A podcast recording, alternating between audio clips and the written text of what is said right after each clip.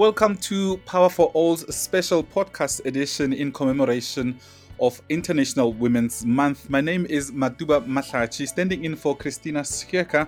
I'm the Communications Director for Africa for Power for All, and our special guest today is Lucia Wamala, founder and Chief Executive Officer at Bakulu Power. It's a renewable energy company that designs, installs, and operates systems for both residential and commercial clients in Uganda. A natural connector, Lucia has bridged the fields of business, academia, politics, and arts in meaningful ways.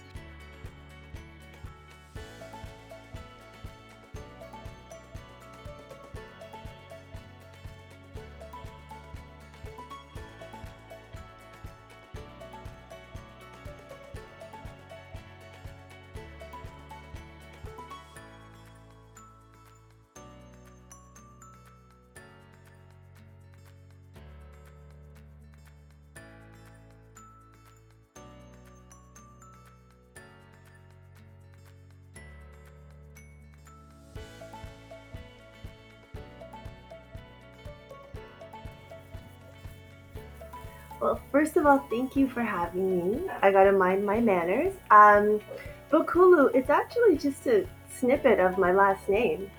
My last name is Bakulu Mpaji Wamala, and you know you can probably hear in my accent. I grew up in the West, so when we were kids, doing attendance and having a teacher try and pronounce Bakulu Mpaji Wamala was very difficult, even I get made fun of in Uganda because apparently I say it wrong too. So we, my mom kind of chopped that off of our name growing up. So I always just went by Wamala. And then, you know, when I was starting the company, I was trying to think, you know, Wamala Energy, Wamala Power. I, Wamala is a very common name in Uganda. So the registrar actually just wouldn't accept it. So then I was like, okay, since I'm kind of, this whole thing is about going back to my roots, let me take a piece of my real full last name. I know that Bakulu is for in some languages it um, means I think elder, and I had one of my cousins trying to explain to me what Bakulu Mpaji means. Oh boy, I hope I don't let down my people, but I believe um, it means something to the effect that there's always a strong pillar as though like there's strong roots, a strong pillar. That's the way my cousin explained it. She found it was very difficult for her to take it from Luganda, explain it in English. But um, you know, it's actually it's it actually was really quite simple. it's just part of my last name, but you know, it does still have that deep meaning because my parents passed away when I was young, and the whole premise was, you know, for me to get closer to who I am and you know, in honor of my parents who are elders and strong pillars. So I guess it's a bit more poetic than I thought. Oh, that's that's wonderful. Actually, it, it, it, Bakulu, I do identify with the word Bakulu because in, in South Africa there is Baholo and Bakulu in, in the different languages in Zulu and Setswana, and it means the great ones or, or the elders, as you say. So it. oh, I like that. So, yeah. So it it, it, it it kind of gels with the say that we are one because our languages are so similar. So it it makes an interesting name for for your company. But I would like to get now from public administration degree to to this. Just tell tell us what what what in, in which moment did you realize that this was your calling? Well, I mean, even my degree in public administration is something I don't quite understand. I don't know why I took that. I don't even know why I studied that, to be honest. Um, the the company came about honestly. It's sometimes I laugh at myself because it is just like the most naive story of all time. I um I used to work, you know, for the government in Ottawa. I grew up in Ottawa, Canada. It's a government town maybe that's why I got a degree in government. Um, but I used to also work in fashion and entertainment. I was a model booker. I used to also uh, represent like talent, like makeup artists, hairdressers, and I that was what I thought was going to be, you know, the trajectory of my life. I had applied for an MBA. I was prepared to actually move to New York to get an MBA in fashion management. And you know, at the time, I was interviewing with um, the parent company of Balenciaga, and I mean, this is before Kim and Kanye taught everybody about Balenciaga. this is a while ago, and that's really what I thought I was going to do. And then I found out I was pregnant, and it was suddenly like, okay, well, maybe now it's not a good time to be a student. Take on more debt, move to the US, it, it just suddenly, like all these decisions I'd made were seemingly terrible decisions. Um, but in that at that time, I was planning to go to Uganda in the hopes of finding, you know, one of uh, my late parents' relatives to pay for this MBA I wanted to get. And then I decided, you know what, I'm just going to go to Uganda anyways.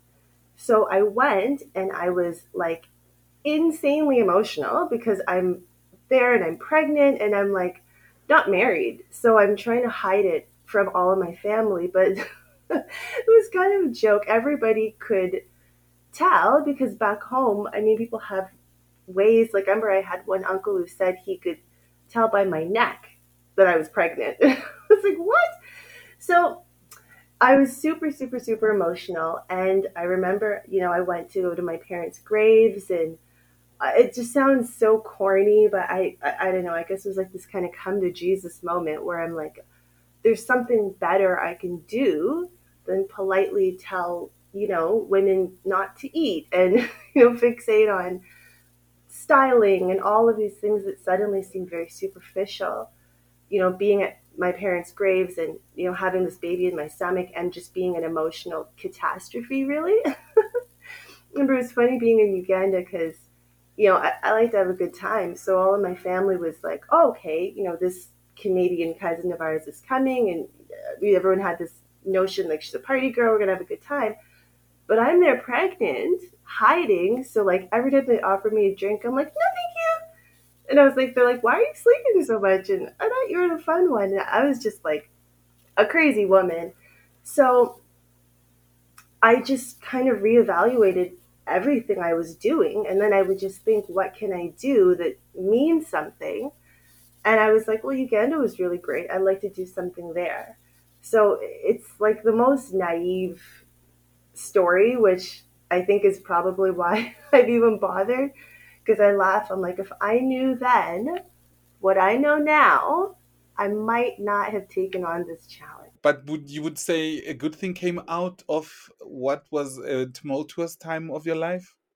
Oh, absolutely. You know, I mean, I have got like the coolest daughter. Like she's just so cool. um, and you know, I love being a mom. I have even I have tons of godchildren. I love, you know, I'm I'm quite maternal, and I love you know working with teams. And one thing that I found was kind of interesting and not the most, you know, maybe not the most um, like intuitive connection for someone to make is, you know, from my days working in um, the entertainment industry, you know, when you represent a model or even a hairdresser or, you know, a stylist, even that that one person that you represent has to work with so many other people.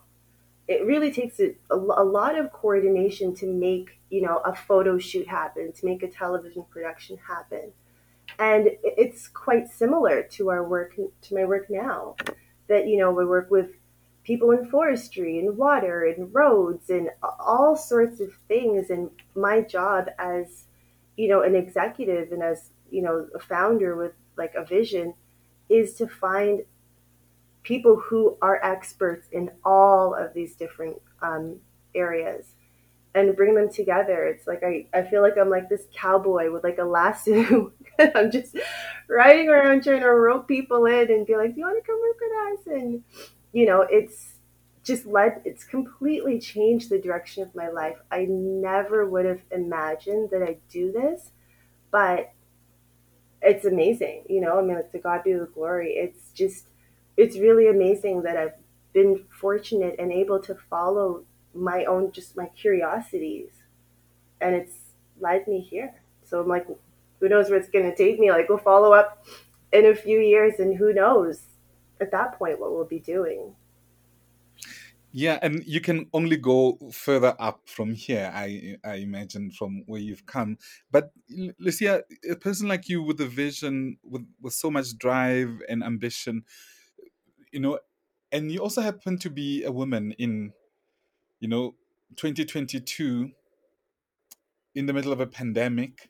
I don't know if it's coming or going, but you know, right? one of the reasons, yes, it's it's it's so distressing. But one of the reasons we chose to do these special special editions or, or episodes rather, uh, it's because we see how you know the gender parity, especially in in the sector, is is quite compromised where women are not on par, on par with with with male counterparts. I I wanted to share some of your stories about being a woman in this sector that made you feel that boy I am a woman and this this was made for men but I'm going to fight on and do what I need to do to do my work. Yeah, I mean, you know, it it's interesting because I mean, just like to kind of speak on the pandemic a little bit, you know, um, my daughter, I'm a, I'm a single mom, and my daughter basically didn't go to school for like for a long time, you know. Um, so that's challenging. Where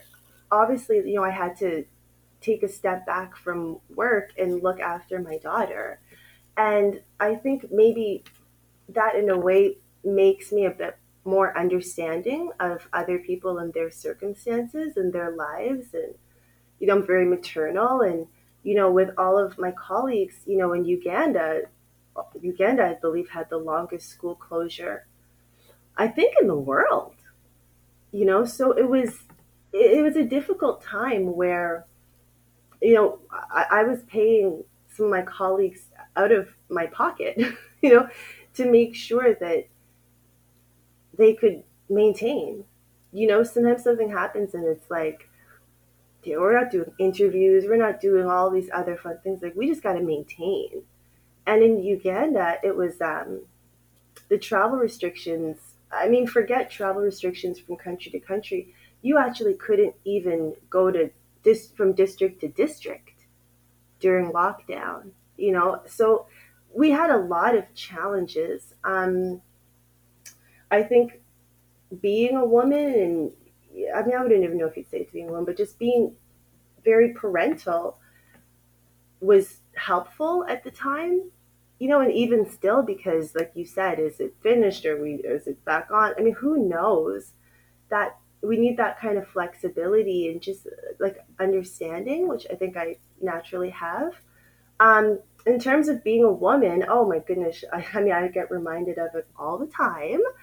Um, and it's an interesting experience because everyone I work with, every I work with men all the time. I'm very fortunate that you know I've been able to sit and do roundtables with heads of state, and I mean, it's so cool. And like you know the CEO of General Electric and all of these names that you know sometimes I would feel like I was being punked. I'm like, is this real? And they're they're men, and you know you do get that um, kind of doubt from people where it's kind of like, why is she here? Or, you know, is she the assistant or is she the intern or whatever? And it can bother me, but I think I'm just like other in so many ways that I go to Uganda, I'm a Muzungu because I was raised in Canada. You know, then I go in this room, I'm the other because I'm a woman. Or I go here and I'm other because I'm younger than them. Or I'm other because I'm a mother or I'm not married. Like, so I'm just kind of used to it, you know? Even like growing up in Canada, I'm other because I'm the one from, from Africa. I'm, I was a refugee. Like, then I was other because I was the one who had no parents. Like, I've just kind of been on that end of things a while. And I just, I'm like, I guess maybe that's where my sauce comes from. I don't know.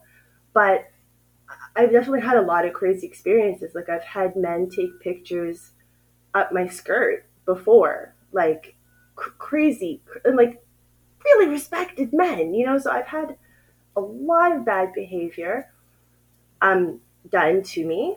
Um a lot of doubting, a lot of I've been ridiculed. I remember I was literally like heckled on stage once and yeah, anyways, we're dipping into therapist territory, so I'll stop there. well, it's interesting to listen to, and I'm quite, I must say, I'm quite honored to be a man, somebody who identify as a man, to be doing this interview because I work for a campaign that is led by women. I think men are just under 25% uh, of, of, of the whole stuff. And we are led by really, really great, great people. And, and most of them are women from all over the world.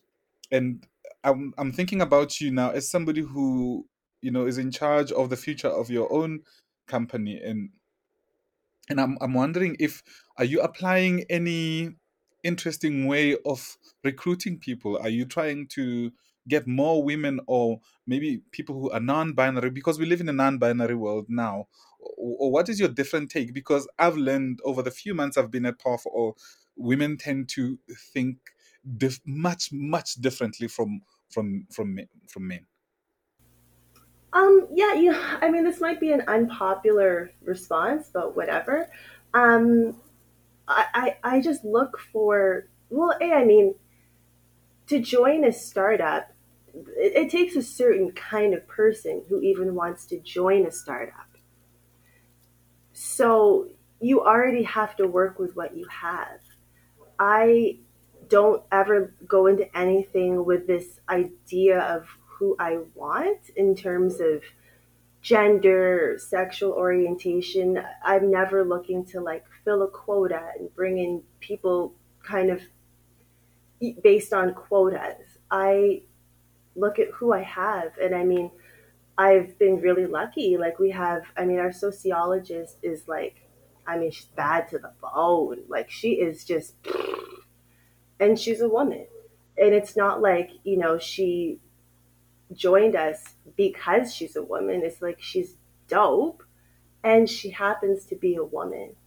So there are more men who work with um, who work with the team than there are women and I think that's, I mean, it just is what it is.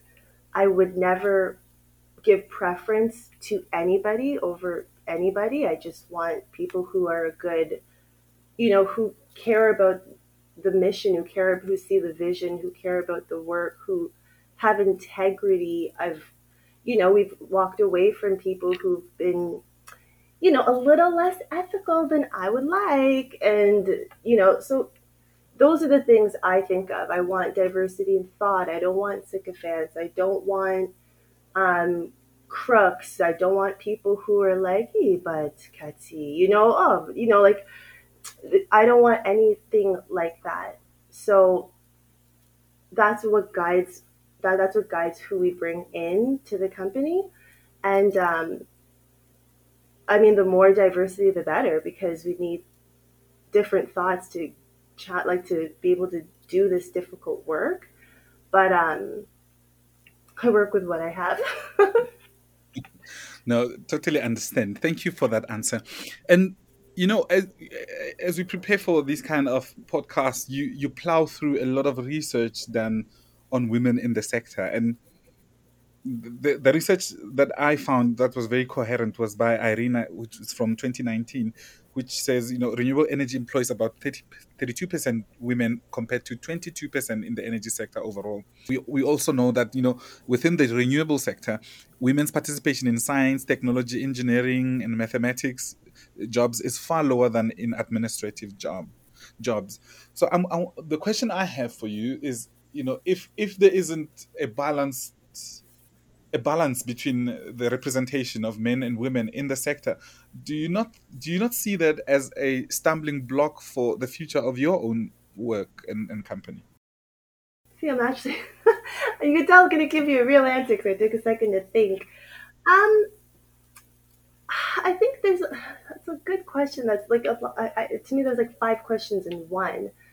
I think that um, even kind of going back to an answer I gave earlier about um, the pandemic and about how it affected people and how you know I was paying people out of my pocket and things like that. I think that you find a lot of women, like I mean, the pandemic t- took how many women out of the workplace?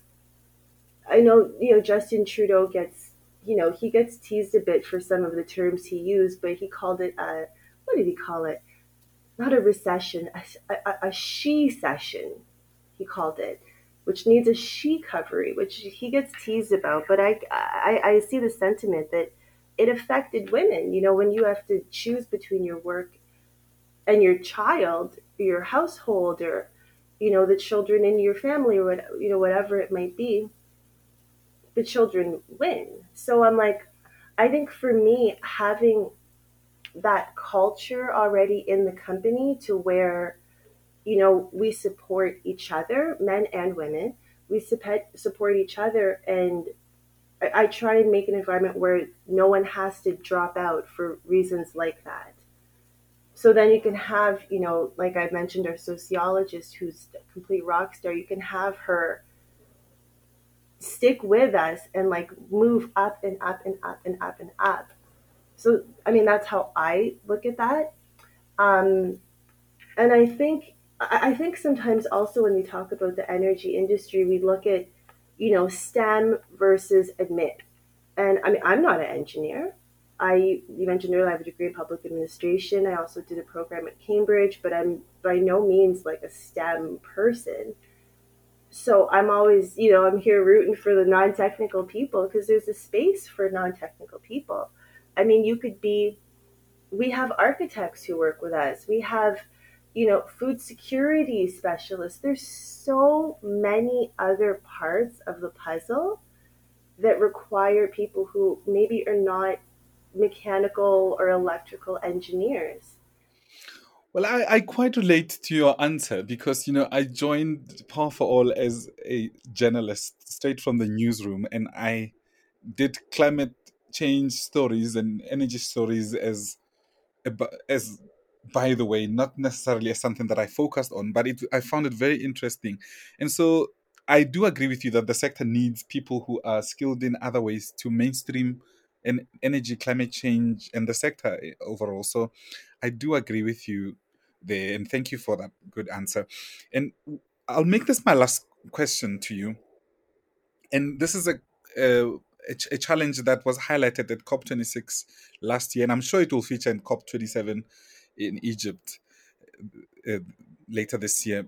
And the challenge is that women face uh, in the DRE sector is access to funding. And it's a general problem, but more so for women because there are also fewer in the sector. But do, how was your experience in sourcing funds to start Bakulu Power? And what lessons did you learn? What can be done to unlock financing for women? Well, I mean, we're actually self funded. so we've, I mean, I've been fortunate and we've, you know, I've met a number of investors and you know that's why i just i feel so honored to even you know be able to do this podcast with you because i believe that you just never know who's listening you never know who's watching and you know you just never know where your next um, partner or you know even just supporter or your next teacher will come from so I've we've been fortunate and we've you know we've been in due diligence with a number of with a number of investors and we were actually just about to sign an agreement right before COVID.